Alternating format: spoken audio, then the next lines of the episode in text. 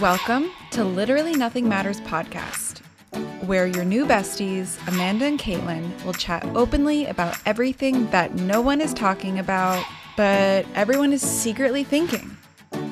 Together, we will debunk wellness trends, navigate relationships, and begin the journey to become the best versions of ourselves. At the end of the day, just remember literally nothing matters. So grab your favorite beverage and meet us every Monday for our weekly date. Wait, did we just become best friends? Yep. Welcome back to Literally Nothing Matters. Nothing. Literally nothing. Um Except for today's episode because it's so good. Yes, nothing matters Sorry, except for today's episode. down. um Anyways. how you doing? We're doing great. It's Yeah. Friday. It's nice and warm out, steamy. I love it. I love the Uh.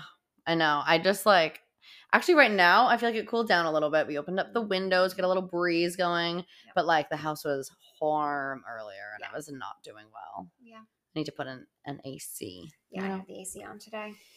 Like, Yeah. whatever. But it feels mad at me because I always turn it off, like the central air, and then you put it on, and it's like a million dollars to shut it back up. Yes. I'm like, I only like it when it's really hot out. Right. It's like I just like want it like a gust of cold air and then I get too cold and I'll turn it down and then I'll turn it back up. Yeah, for sure. Yeah. For sure. No one tell him. Does he turn it off listen? Before, not anymore. He used to. He's like, I It's like I'm over this. All you do is Yeah. complain about me. Yeah, literally. it is all I do. LOL. Oh my gosh, how are you doing? I am good. It's Friday. It's the weekend. It Mhm. feels like summer. Right. I'm doing great. great. Yeah.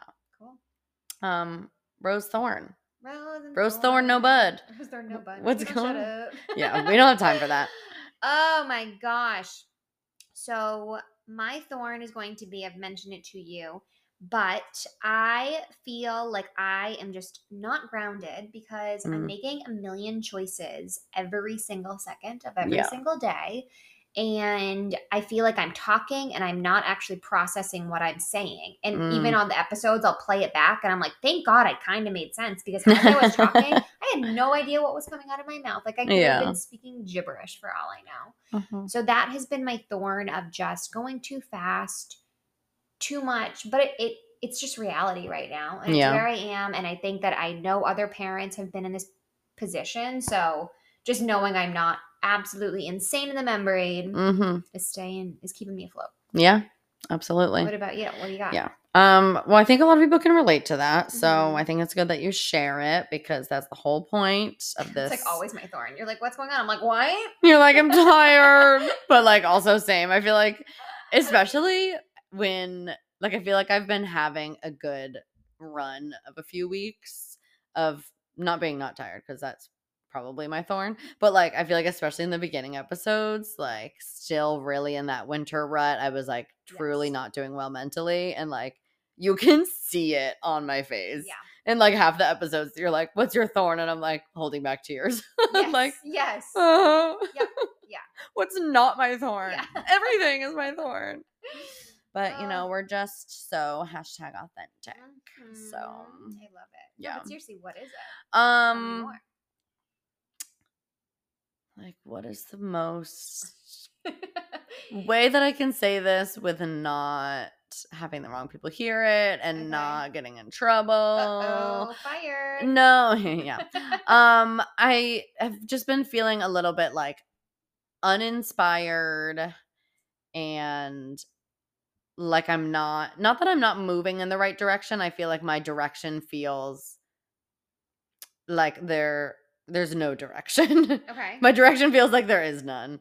Um because I feel like for the longest time I had more like specific goals in terms of like what I wanted to do career wise and it's so much easier to feel motivated and like to not let the like tiredness and the hustle of it all get you down but i think we both know that i have i have rose and i have groaned enough i don't want to rise and grind i don't want to hustle and So quit your job and let's take the show on Let's- the road. Let's take the show on the road. You know, Some live shows. Who wants that? I want that. seriously.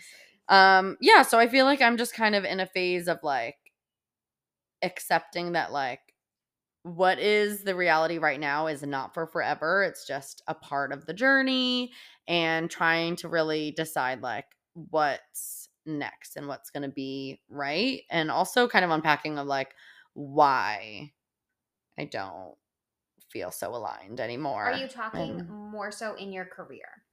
Yeah, yeah, yeah. Like specifically in my career. Like I'm just feeling I'm feeling burnt out by the fitness space. I'm feeling like a little bit over it for lack of a better word. Like I love helping my clients and I love connecting with people. That's why I got into it in the first place. And maybe it's because I've gotten a little bit farther away from like the body image stuff and more just like back into personal training. But Mhm.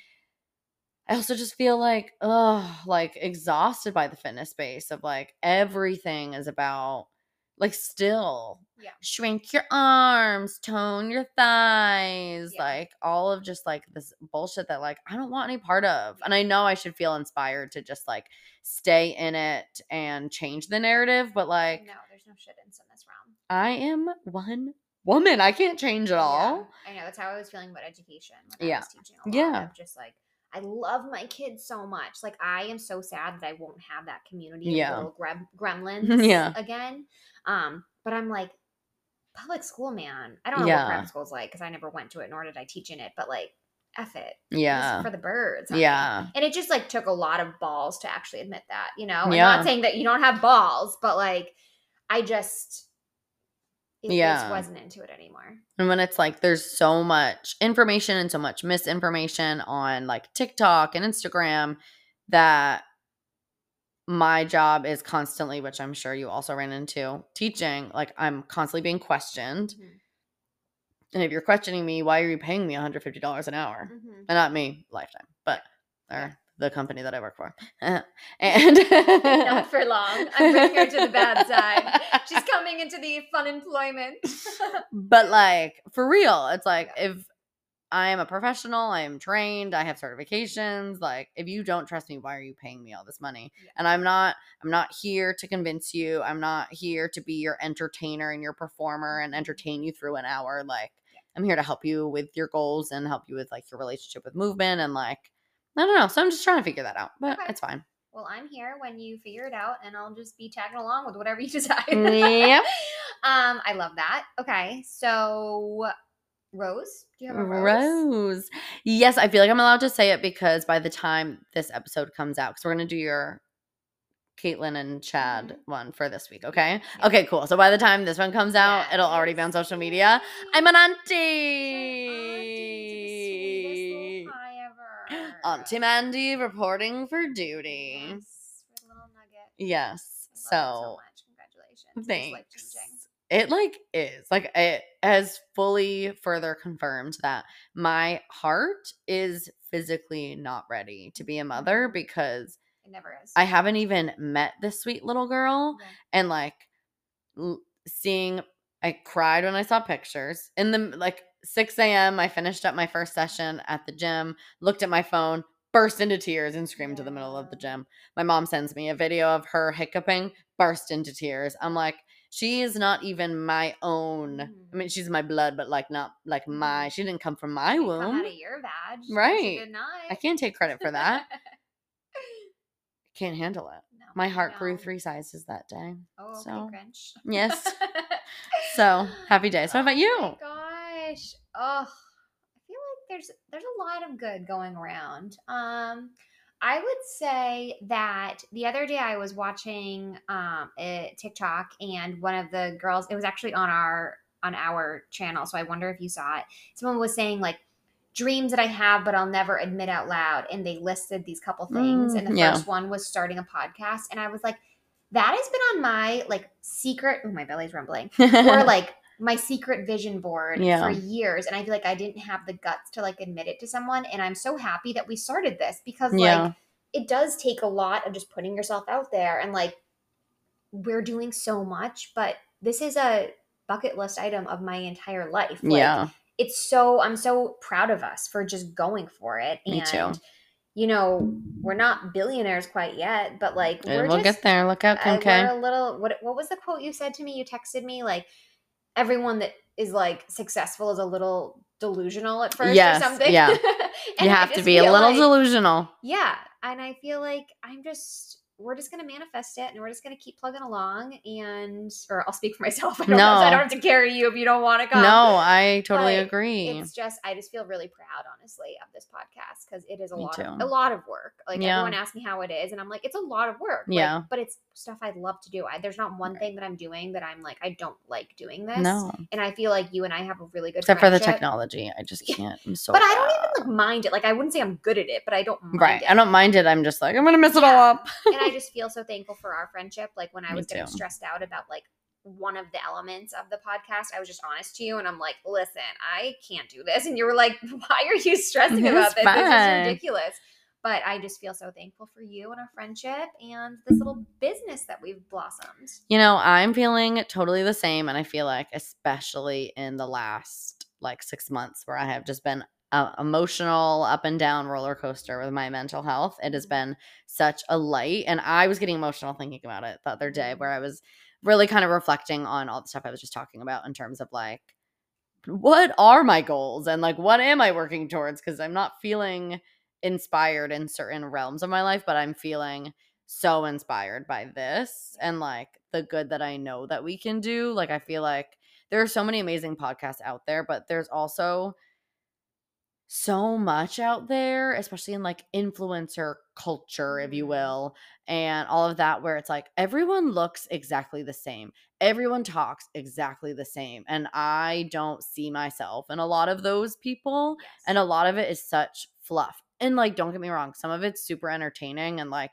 there's a place for that. But like, I just feel like I know that we can make a big impact and like Mhm. uplift voices and make other people feel seen. And I think if we stick just to that, like, core foundation. yeah, yeah, that Mhm. value that like I know we're gonna go the distance and like even if we impact like a handful of people, I would be happy. Right. You right. know? So speaking of We a Yeah. really special guest on today's episode.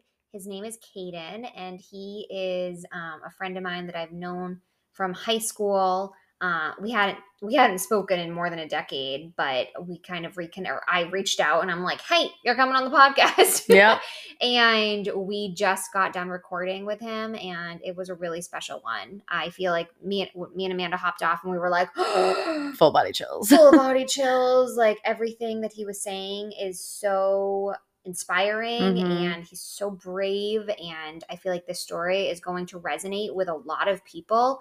Um, he is a member of the LGBTQ community, and I feel like he spoke to everyone. You know, I feel like that's why it was so special is that it wasn't in particularly for a queer person; it was for humanity. yeah, and that's really special. Yeah, I agree. And I feel like just so much of what he said is gonna resonate with people, even just in everyone's journey of like living their truth and whether that's a career change or, you know, your relationship or whatever it is. I think people are gonna and love his motto on life. Um, pretty sure we need to make a T-shirt about that. And Absolutely. Also, I'm like, I need to do better. I need to do more for myself. Yes, same. I need to choose me. Yeah.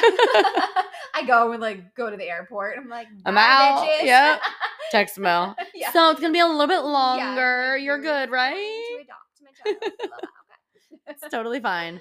Um, also, I shouldn't have to make a disclaimer because, like, I think we all know that I'm a jokester, but like, I mentioned religion a few times in the episode, and like, if you have faith, I think that's a beautiful thing. I think that life is hard, and if you have something to like keep you going, that's so wonderful. Obviously, the type of religion I'm talking about are the people that are judgmental and hateful towards others, and that's all there is to be said about Yep. that. Perfect. That's all. All right. Have so much fun. Let us know Enjoy. what you think. Yeah. Oh, also, actually, real quick, I'm gonna plug one thing Pride related. Um, Thursday, June 29th, for all of my girlies that are in the Boston area, me and my friend Angelo are hosting a really fun pride ride at Lifetime Ooh. Medford. You do not have to be a member to come. Just like shoot me a DM on Instagram if you want to come and I'll get you in there. But it's going to just be like a really fun celebratory hour. We got um Do you have to spin the whole hour? you honestly, I don't care if you sit on that bike and just like Okay. dance on the seat or stand off in the corner and dance in the corner. Like you Mm. don't even have to move your legs, but we bought um pride sweatbands, pride flags. We are going to like have a good time. And um there's an option to donate to a local organization called BAGLY that supports queer and trans youth in the Boston area. Um, so I'll put up the link to that if you just want to donate. Um, but if you want to come to the ride, then we'd love to have you. That's Cool. all. Awesome. Cool. Bye. Bye. Love you. How are you guys? We're doing well. So this is Amanda, and obviously Hello. you know Amanda. me from like a decade ago, which is so. I do. We're old, huh? Which is really kind of funny because like you look exactly the same to me, but I know you can't say that to me. So yes, that's you. You look incredible, though. You really do. I thank was you. Thank thinking so driving here because, like, I obviously stalked you on your Instagram and stuff, and I just feel like when I was looking at your pictures, like, you can just look like in your eyes how happy you are, and I'm like actually excited to talk to you because I feel like more than anything, I just want to collect your energy because I know, like, from just your smile and just the way that you're living, like, you're such a beautiful soul, and I just am so excited to like hear all about you. Thank you so much. Yeah, I'm, I'm excited to do this today. This should be uh this should be fun. And you guys caught me at the perfect time because Pride kicks off tonight here in Providence. So this is like my Pride pregame right now. So you- Yeah. you Get you me at the hyped up. time. Yeah. He like Yeah. reaches for his drink. He's like Yeah. chug- chugging on the side. What's that? It is Friday, so like live your Yeah. truth. Oh yeah, oh yeah. Oh my Cool. gosh. Love it. Cool. Um, so yeah, welcome to Literally Nothing Matters podcast. We're so excited to have you here. Um, so Kayden and I know each other from high school, probably even before. Do you I think before that, met? yeah, I think probably more like middle school. Yeah. Yeah. So it's so cool. So we knew each other kind of growing up, and I had it. written and like we wrote a couple questions down that we want to talk about.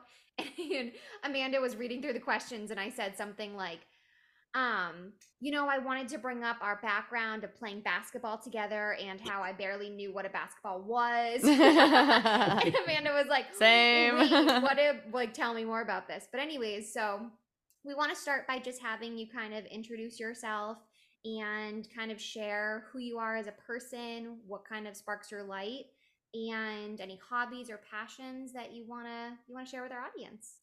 Yeah, yeah, sure. So, I mean, yeah, like you said, I mean, I think probably the most prominent interaction was freshman basketball, which is like funny that you bring that up because like I I've also been had no idea that this girl ever was on a basketball team, which is fucking the most hysterical thing to me. it was very short-lived for me too. Like I look back on basketball and I'm like, I've been an athlete my whole life, but that was probably like if I had to pick one terrible athletic experience, it was probably freshman basketball. Like that would probably be the one. That was That actually makes me feel better because I Did I not go I well. alone in this experience. So when I say that from a place of like, I played zero organized sports growing up. My parents made me try everything, and I was horrible at everything. So I feel seen by that. Yeah. Like it. hmm Anyways.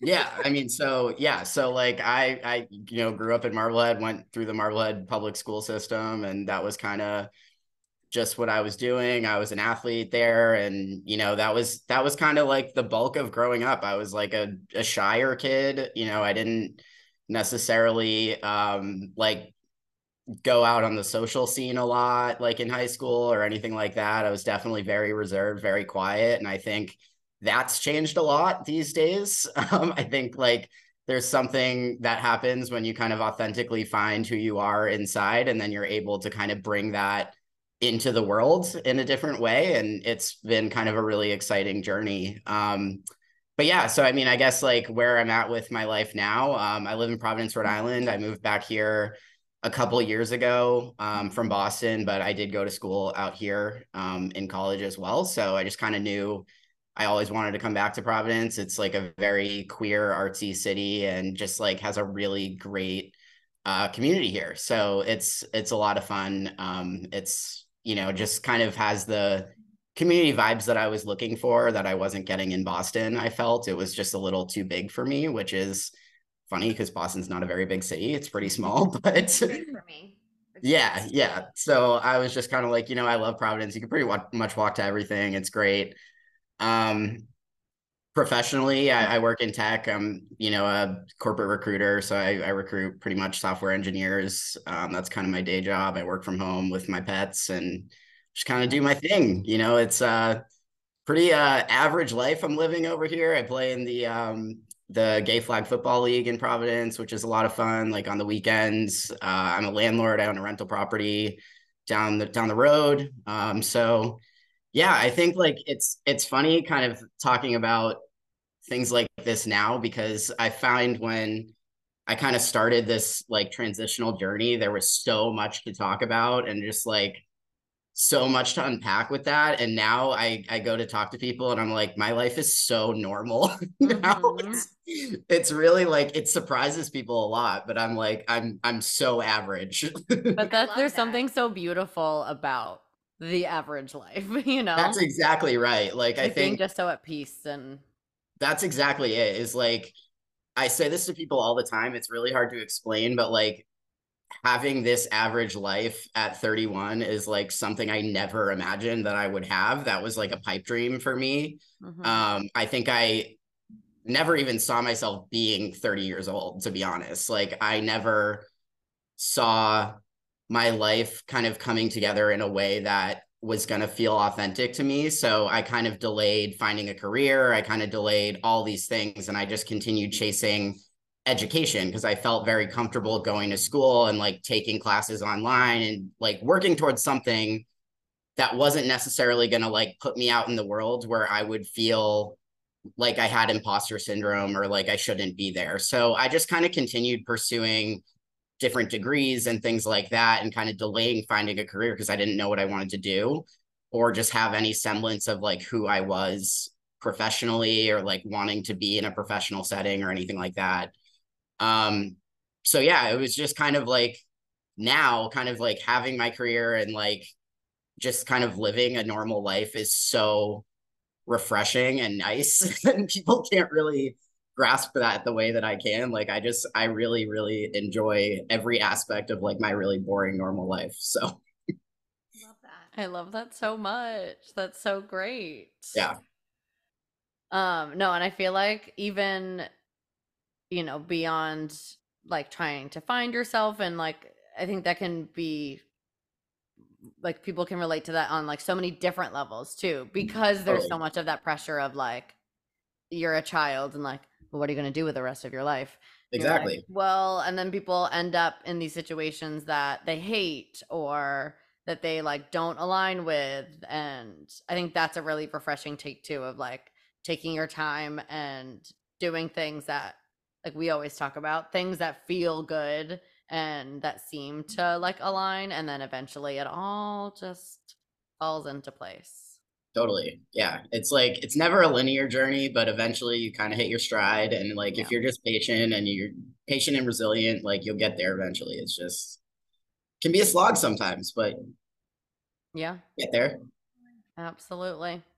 Um, well, okay. We wanted to see, you know, as much as as much or as little as you're comfortable with, kind of talking through a little bit of what your journey has been like and Yeah.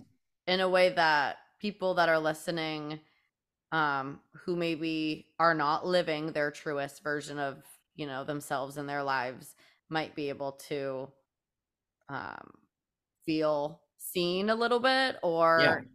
other people just to like understand more too and have yeah more of that like connection to it Yeah. um yeah so as much or as little as you'd like to share you know some what were some of like the biggest challenges the biggest wins the connections that you made along the way and obviously it all ended up so wonderful for you now as you were saying Yeah, yeah. So I think like just kind of hitting on the the important points of the journey. So I know like everybody's experience is very different. Um, I, am you know never trying to be kind of like the projection of the community. Like this right. is just kind of my own journey.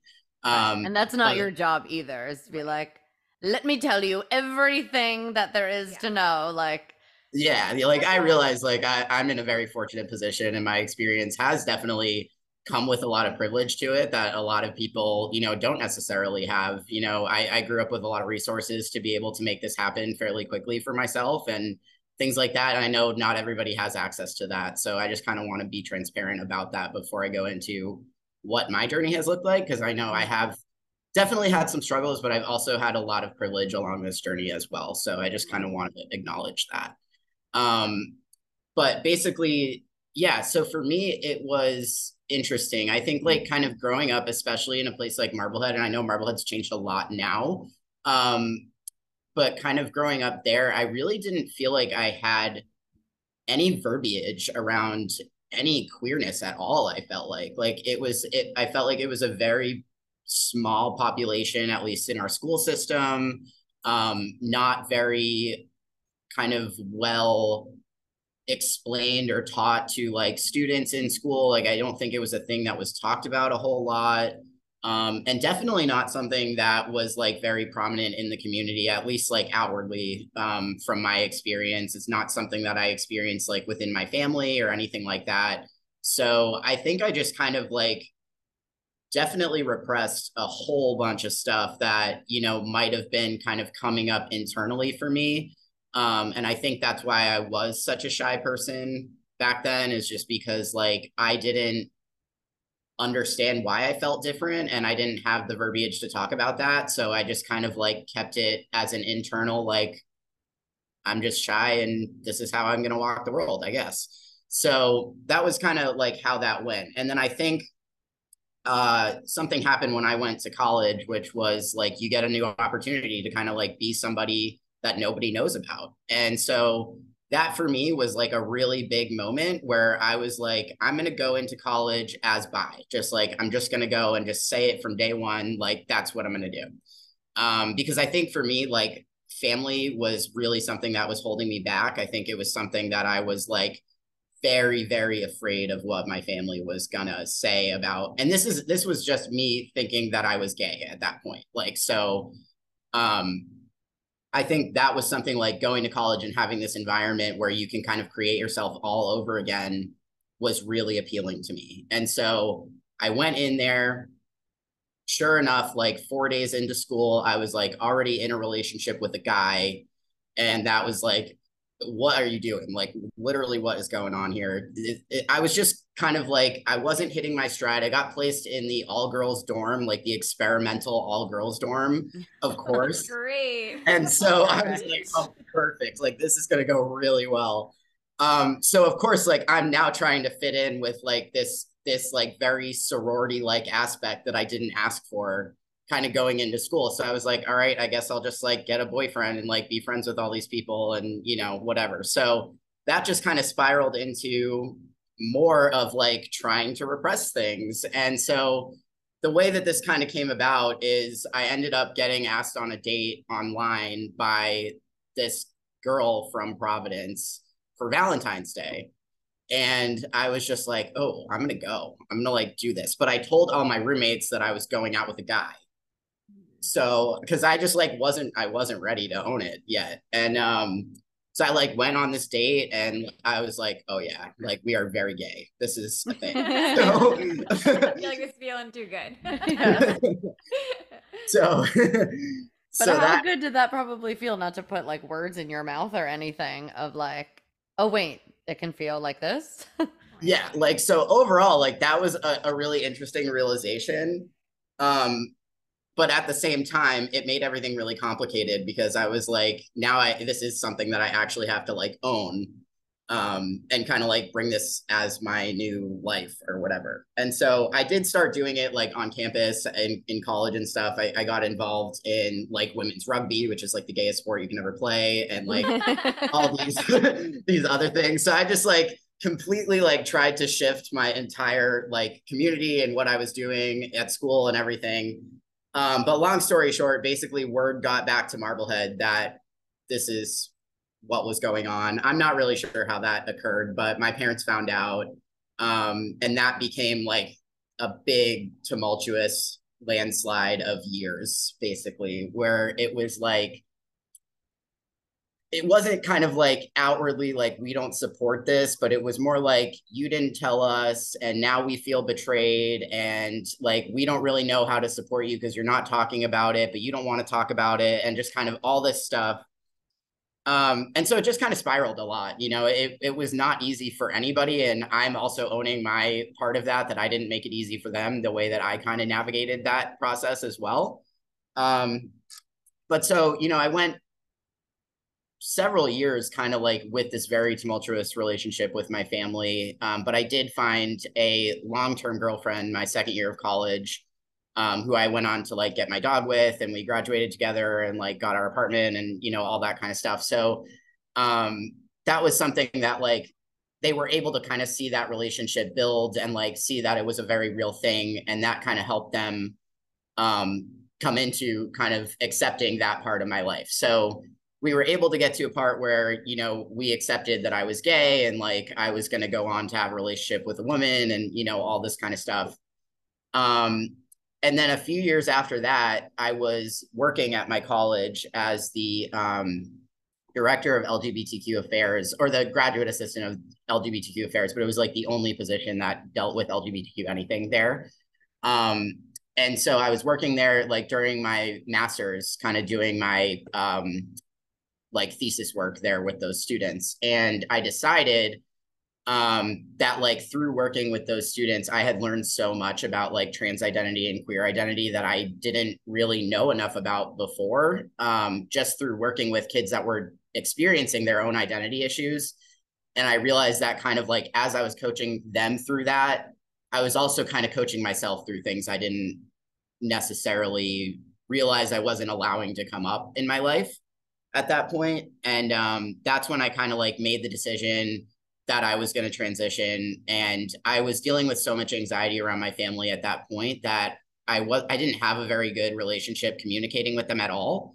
Um, so I ended up writing letters back to Marblehead um, and was just like, you know, I already have a date to start my hormones. This is something I've already decided to do.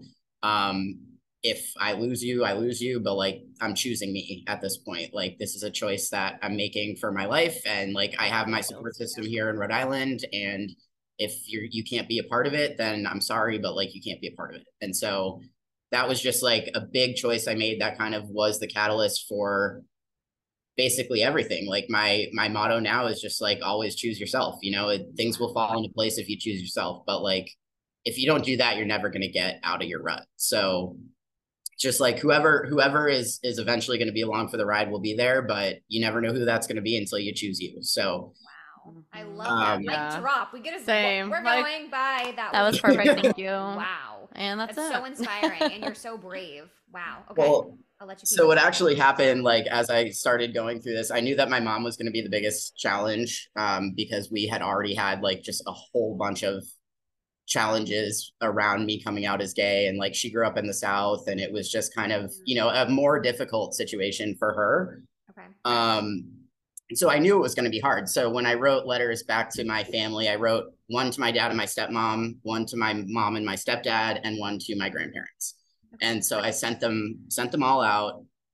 Um, but i had an extra kind of paragraph in my letter to my dad that was basically saying you know, my biggest concern here. I'm not worried about you guys accepting me. I am worried about mom. Like, and basically kind of outline like she's never made me feel accepted. She never made me feel comfortable, blah, blah, blah. And long story short, I accidentally sent that one to my mom. Oh, shit. Rip that band aid right off. Here we go. yeah. okay. Okay. So like that was a thing that she had to cope with was like actually seeing it laid out that like this was a way that she had made me feel for all these years and mm-hmm. um yeah that was it was like really tough but looking back i think like that was probably one of the most important things that happened throughout that entire process because now like my mom and I talk like four times a week. We're like really, really like this close, probably the closest person in my family. That's But like she really had to have that moment where she was like, I need to acknowledge that this is something I'm doing and I need to do the work to get out of this. And so like since then she's like gone to conferences, she's Wow. donated clothes to queer centers for trans women. She's like, she, she took like literally all the clothes she bought me like in high school that I didn't want, like all these designer things, and donated them to a trans women shelter. And like, it's just like she's really kind of done this whole 180 in recognition of that like paragraph that I accidentally put in that letter. So it just like it, it all worked out the way it was supposed to work out. It's just like it was a very like up and down Yeah. tumultuous journey. Um I ended up like going on hormones in March of 2016 and then I ended up having top surgery in January of 2017. So it was a very quick turnaround for me. Um, which again is not something that most people are able to to make happen. Um, my whole family ended up surprising me in Florida for my surgery and um, got like they like my dad's side came down, my mom's side came down. They both like rented places for me to stay. Wow. Um, so I thought that was something I was doing alone, and they all ended up coming. Like my siblings were there, everybody was there. So Hmm. it was just like a really, really powerful experience, I think, for everybody to kind of come together around. And like my whole family's been closer since this has all happened. So wow. it's really just been like kind of a roller coaster of a journey, but we made it. Yeah, that's so great. And it's like you said, it's like you chose you and you were super honest with yourself and with all of them. And, you know, then they were able to be there. Like, I think if it that one took of a little biggest bit of time. Yeah, I think one of the biggest things is like the unknown, right? So I think a lot of what parents and and things like that, the reason that reaction of non-support comes up, I think is is fear-based, right? It's like It all is. this your child that you've known your whole life as one person is suddenly telling you there's somebody else and that's a really scary experience you know and i can i can definitely acknowledge that but like now that my mom and i can kind of unpack you know now she's like i realize i never knew you you know before like i realized i had two kids that were very different you and your brother were super different i never understood why and now it's like I see you for who you are and I I know that I never knew you before. Like I know this is who you're supposed to be. And so I think sometimes like if you make that choice to choose you first, it takes those other people actually seeing you manifest your life for what it's supposed to be and actually seeing, oh, this really isn't that scary. This is actually a good thing Yeah. but it takes a while to get there you know it's it's not an overnight process and sometimes people just have to see it to to actually realize that it's it's what's supposed to to happen Wow. Yeah. It's so funny when you talk, I can just tell how processed you are. Like you have done the work, right? Like oh yeah you can talk about this and it is like hmm another lifetime ago. Like it's so incredible, but I'm sure that you really put in the work to get to this place. Um, Yeah. So as you were talking, I was thinking a little bit about how I have a one year old now, and um, before having her, I was an educator in Marblehead Public Schools for six years. And I'm thinking of ways like I have been in situations with families of children who um, are thinking of like who they want to become, right? They're questioning all of these big questions in their head and they're so little. And I try to support them in different ways. Going through this process, what are ways that we can support children who are questioning their identity um, from a very early on age? What can I do for my my daughter um, to support her in becoming whoever she wants to become in her life? Yeah i think it's a great question and i think it's a really relevant question especially now like this is a really prominent dialogue in politics right now and and everything is like censorship around children and what should they be exposed to and how do we talk to them and all that kind of stuff and i think it's really important. So I actually went through a unique experience because when I started transitioning, my little sister was six. Um, so I had my my parents had my half sister when I was in high school. So um, she was very very young when we started kind of going through this process, and they were less concerned about kind of their feelings around it. They were more concerned of how do we tell her, you know, that her only sister is becoming her brother now you know? Mhm. like how do we explain this? How do we explain you have a new name? How do we ex- you know all of this kind of stuff. And i think that especially with kids like i found that she was the one that took the least work to be honest. Like Okay. she picked it up. It, they they were like we literally had no conversations with her around I was gonna say, were you explicit? And you were like, "This is what's going to happen," or we literally like didn't sit her down. We didn't have a conversation around it. We just kind of said kayla's going by Kayden now. Yep. he's your brother like that was it. And she was just like all right cool. Like, Oh, That just is like the so purest. important. and she's like, she's like 15 right now. We're super close. Like Yeah. she it like went like nothing. It was totally fine. But mm, like i think when when you're dealing with kids who are going to school and things like that i have i have a really close um set of friends. They're a lesbian couple and they have a daughter who is four and now going to school and being exposed to other kids who are you know kind of asking questions about different clothing and like gender roles. They have a boy in, in their class who wears dresses to school. And like it's this is such a normal thing for kids. It's it's what they get at home that complicates it right? Mhm. so i think like like yeah like kids are so so their daughter who is always exposed to having two moms and that's totally normal for her came home from school one day and asked her mom why she was wearing boy clothes because a kid at school said something about her mom wearing boy clothes. Mm, and she had never thought of it that way. And so like they came to me asking you know how can we approach this situation with her at this point? Like we don't know how to start talking about this. She's she loves makeup and dresses and all this stuff and she doesn't understand there now she's learning there's separation right Does there need to be probably not but like that's what she's learning at school so they decided to talk to her about drag queens and be like, look, like boys can dress up in makeup and dresses too. And like they can put on shows and dance and it's super fun and totally normal. And then like they go back to being this and that's totally fine. Or like some just go to be that forever and that's what they want to do. You know, it's so I think like there's no real easy answer to it. Like everyone's going to kind of approach this in a different way.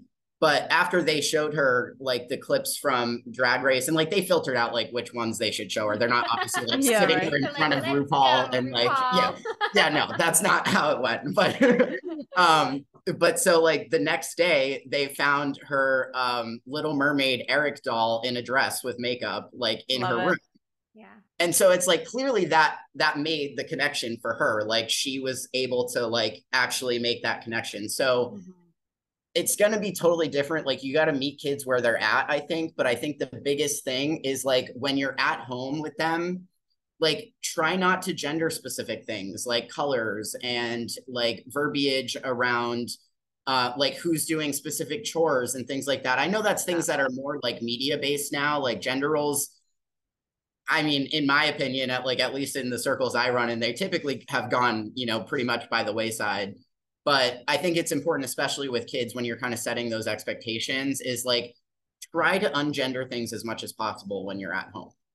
It's like such an easy thing to do to to just kind of like if if they pick up a like a different kind of toy at the store or something like that, that's not what you might expect. Like maybe talk to them about that for a minute. See if something's coming up around that, you know, like it's it's it's hard with kids because they don't necessarily have like the verbiage to talk about these things and like what's going on. Yeah. So it's kind of more just like play off of them. But I think as long as you're coming from a place of care and like coming from a place of listening Mhm. before kind of like telling what to do and how to do things, kids will generally guide you to where they need to go as long as they don't feel pushed into one direction. Yeah. I love that. That was really long winded, but no, that was That great. perfect. Yeah, I also feel like um like I wonder if your journey would have been different too if like you just had had more exposure to different anything different than just the regular not regular that's the wrong word but like how we grew up where 100%. there was like one lesbian wedding ever on a TV show and like there just wasn't representation and like Totally. that's that's the importance of representation right is so you can see yourself in all these different scenarios and feel validated in who you are instead of being so confused and like down on yourself almost for so long But it's not Exactly. it's just a state yeah i mean if you're if if you're not seeing these things out in the world as possibilities you're never going to feel like you're in a normal situation. So Right. it's it's like when you're cut off from those visuals you don't know that they're happening. You don't know that they exist. And so that makes you feel very much like something's wrong with me. I don't know what it is but something is wrong because i don't see anybody that is fitting what i feel like i am. Yeah. But then you start to see now especially like we have so many different queer shows. We have all these different things coming up in the media now that are making these things really prominent and they are getting in front of kids and parents and there are resources coming out for parents to be able to help their kids if they are struggling with these things. And yeah it's creating a totally new landscape for how kids are able to express themselves. And i think that's why we are having so many issues politically right now around trans kids and things like that. It's not that the agenda is being pushed and more kids are being trans. It's right that there are more resources and kids are learning what these things are easier so that they're able to see themselves a lot clearer more early in their life. yeah Right. So it's 100%. yeah, it's like it's it's totally different. Everyone's pinning it on adults who are pushing this agenda on children, but really it's they're- you're just giving them access to learn who they are faster. Yeah, and listening to them and validating their feelings. And this is just Exactly. making me think of when I was teaching, there was like a really big teaching strategy we were being taught of the idea of windows and mirrors, right? So, like, all mm-hmm. of your curriculum, your books, what you speak about should be basically half and half a window into like someone else's life, right? Mhm. Like, show the books of people of color, show the books with two moms, show the Yeah. books with two dads, show the books with the grandmother raising the kids, you know, Mhm. like give it all to kids so that they can see it like this is our world we're we're not all white we're not all in heterosexual relationships you know um and then the other half of the curriculum could be mirrors right yeah yeah you can read flat stanley because you're a little white boy in my classroom you know Yeah. but like not all of us are little white boys in the classroom you know Right. so it's like just giving the opportunity to show that there's not just one way of living right. um which i think is what you're saying too and super important just as an educator Yeah, especially as an educator. Like I think there's there's huge conversation right now around banning books and things like that. And it's Oh, like so frustrating. Yeah, it's like all they are are are resources. You're letting kids explore different avenues of just what they're going to see out in the world. This is how you raise people to be compassionate, empathetic individuals is by letting them know that there are differences out there. Right. And they're beautiful and you can learn so much from other people and they should be celebrated. And I also hate that it's now like the argument is like you're sexualizing your children. Like, Ah. no, bitch, you are sexualizing it. It has nothing Yeah, to do no with one that. talks about sex in the classroom. Right. I promise. No. No, one talks about sex in the classroom. with literally second no one is doing that except for you and your creepy priest at the church you're dragging them to. yeah, it's like weird, So- it's weird that you're thinking that that's what's happening. Like right. Like why why are you going there?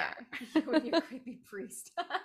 It's true. I'm gonna get canceled. Oh my god. it's Um, just like it's just like like the trans bathroom thing it's just kind of like why are you so concerned like Yes. with other people's genitals i'm not really con- it's the weirdest it's the weirdest argument to me right.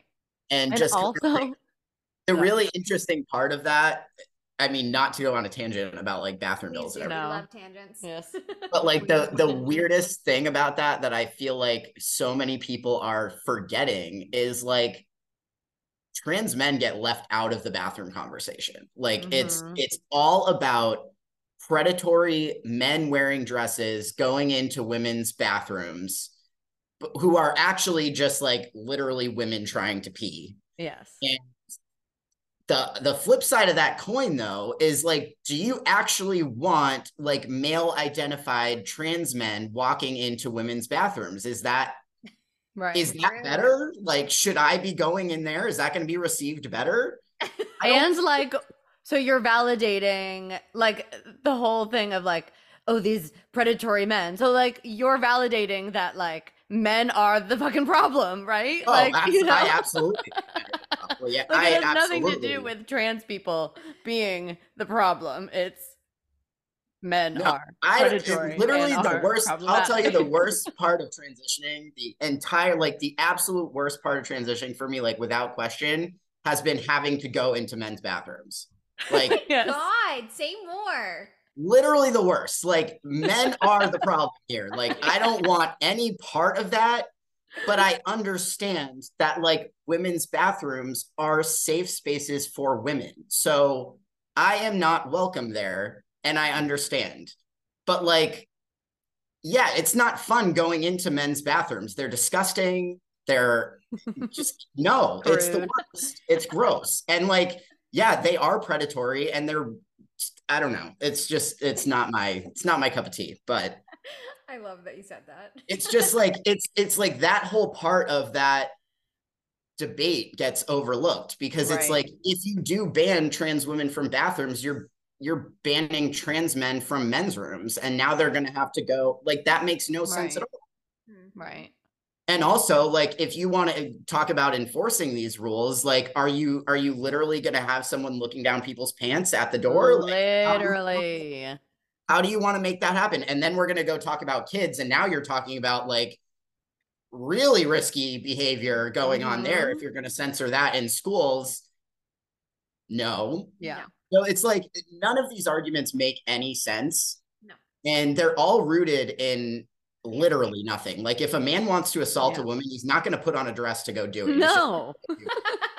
like, They've been Yeah. doing it for decades, centuries without having to do that. So like we there are literally no statistics of trans women assaulting women in women's No. bathrooms but like there are plenty of statistics around men sexually assaulting women in women's everywhere. bathrooms. so like it's it's just like all these arguments are so mm-hmm. stupid and they all boil down to we're trying to censor the world from trans people like we just don't want them here and it's it's just stupid we're going to be here like we kind of have to pee sometimes that's Like, a thing We're happens. here. So, So, so like Yep. it's just it's just a weird it's just a weird situation because i feel like people classify our community as like especially people that just don't interact with the, the queer community a lot have this idea of the trans community as like this deviant like freakish like genderless blob kind of community where it's like everybody is like costumed all the time and just like it's just like this weird vision that everybody has and it's like we are literally normal people that do normal things and like you probably walk by a trans person like maybe 5 times a day in your life and you just have no clue Yes. because we're just everywhere like doing normal things that you would never notice Right. right. And it's so funny as you talk because I think a lot of people get uncomfortable or like they feel like they're not going to say the right thing when they speak about the LGBTQ plus community.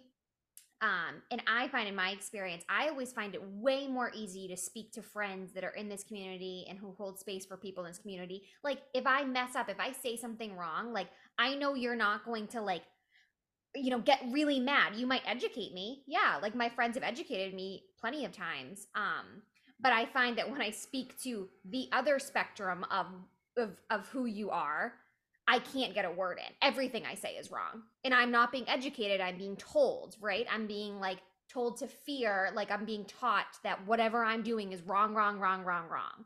And so it's just so interesting when you speak because i just feel like I'm just talking to a friend right now. Like I might say something and if I say it wrong, please correct me and I know you would respectfully, but I know that if I speak to the opposite end of this, it's not going to be the same conversation. No. And so like Absolutely. I always am like excited to have conversations with people in this community um and it's just funny as you speak cuz I just feel so open to just kind of like say how I'm thinking. So thank Yeah. you.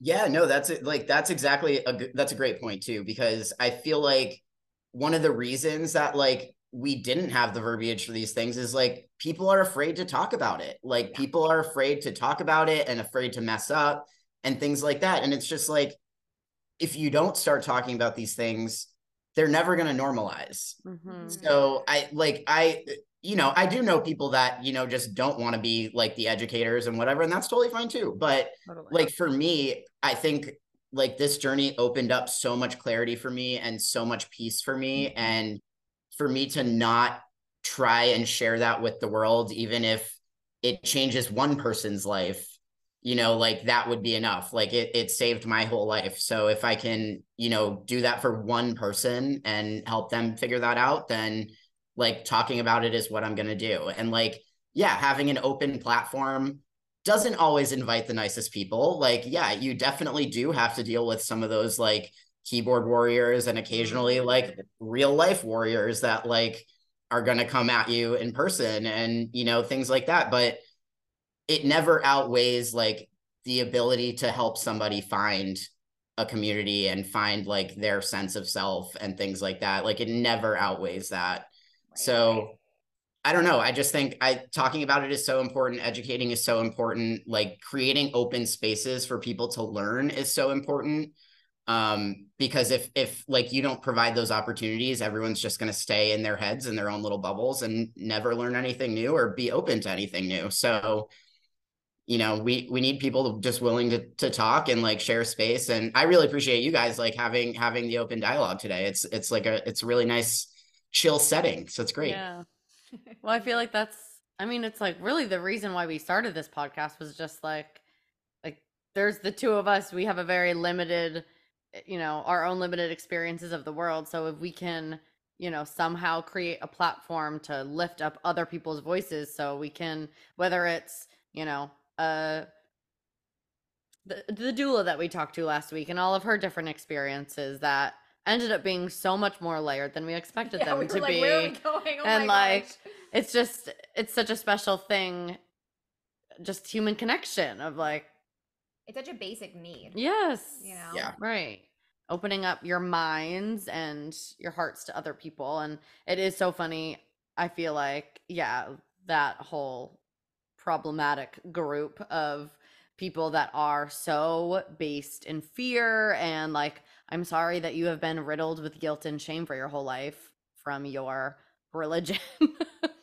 The religious people are going to come for me. I know they always They always come for us. but it's just funny that I feel like everyone in the pretty much everyone that's an overarching statement but like you know pretty much everyone in the lgbtq plus community that i've ever really connected with it's like such a open inviting like mm-hmm. accepting like magical experience it's like how I go to How every is this festival so- I can. Like if I go to a city and there's like anything to do with like the gay community, I'm like, Chad, we're gonna go to this event. Like you will find us at every one of them. They're so fun. Like yeah you're saying. Yeah it's just like such a it's an environment unlike anything else and it's it's like maddening that people can't just like put their shit aside and Just love. It is so Yeah. unfortunate because like Pride especially is like when you get to see like the whole culmination of it, but like the community, like everybody in the queer community is so different and has such a different journey and different Mhm. like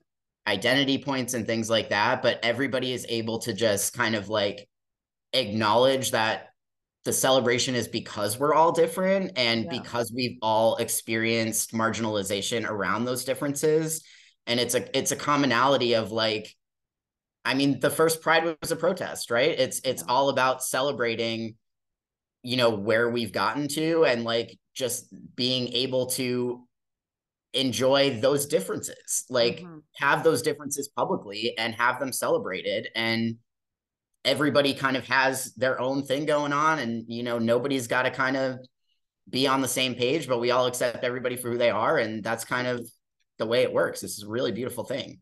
yeah Like I think the whole world can take something from the queer community, to be honest. It's just very uh a million percent like the world would be such a better place if like that was the way that people just thought in general Like, like, it shouldn't be a group. be a good people, person, you're the good. world. yeah be Yeah. a good person, don't put people in boxes and just let everybody live their life. yeah so much million happier. percent. right. I literally was going to ask you what pride meant to you, so you really jumped right into that one. so Oh that was wow. Okay. You beat me to it, so that's perfect. Um, let's see, a couple things just to end it or to round it out as we near the end of our time. Um, well, I know you said that you felt like you had a little bit more of like a privileged journey through this and obviously I think it's lucky that during college, you know, it's a little bit easier to find those pockets of people. Um, but do you have any advice for anyone else that might be trying to like figure their own stuff out, like either resources that, you know, you think could be helpful or places to kind of find that support or anything of that nature? Definitely. So I think a lot of community happens on social media, especially when you're in an area that you might not have access to like a lot of um, social groups and things like that that would be kind of aligned. Um, so I, I, would definitely encourage people to try and connect with people on social media. I know i do a lot of communicating with people um, like from different parts of the world and different parts of the country on how they're you know going to be able to navigate trying to get hormones and things like that um, just because they don't have like adults that they can talk to about it so i think like if you can find somebody who's kind of been through the same situation, ideally in kind of your area who knows how to navigate like your state laws and things like that, um, that can be super helpful. I think um, another thing which might be more geared towards like individuals who are kind of like a little on the older side um, would be try to find like local community groups. Like when I moved to Providence and I was looking to kind of establish myself within the community and meet new people. I, like I said, joined the Gay Flag Football League. Um, so you meet so many people, just like like-minded of all different identities. My straight brother plays in the league too. It's like super fun for anybody who wants to to do it. It's just like a really welcoming adult community where you can meet friends and they have um but most most cities will have that too like i know boston has it we we also have kickball, dodgeball, like all sorts of different queer sports leagues. Um, so like you can find things like that to kind of connect with people. If you don't know anyone, it's like a great way to to kind of meet people if you're in a city. Um, and then I would just say like YouTube was a huge thing for me um, when I was trying to navigate like how do I start to talk about these things? Where do I buy a binder online? What are the best ones as far as reviews? Like you can find tons of people on YouTube who are doing reviews on products you might want or like able to explain step by step how they went about changing their name in a certain state and things like that. So YouTube can be such a great resource if you're looking for particular advice on how to navigate a certain process around this. Um, but my biggest piece of advice for like anybody who is is navigating any sort of identity crisis or just questioning or anything like that is take a take a long look at what is holding you back from your next step. And i i know that the answer for a lot of people when you really get to the core of it is going to be fear. And is going to it might be internal fear or it might be fear of response from somebody else. But just know that it is a lot scarier to live in a a life and a world that doesn't feel like yours and you don't think ever will and you can't see it playing out. And so my biggest piece of advice to anybody is just find a way to choose yourself first and everything else will unfold from there but you have to make that initial choice. Oh my gosh. Well, yeah, we'll thank you tag so much. You. And I'm going to connect with you again. Sorry, you can't get away from me. Um, and uh, I hope to see you soon. Have fun Bye. at Pride. Yeah, woo! Rip it up. Six, love it. Bye. Bye.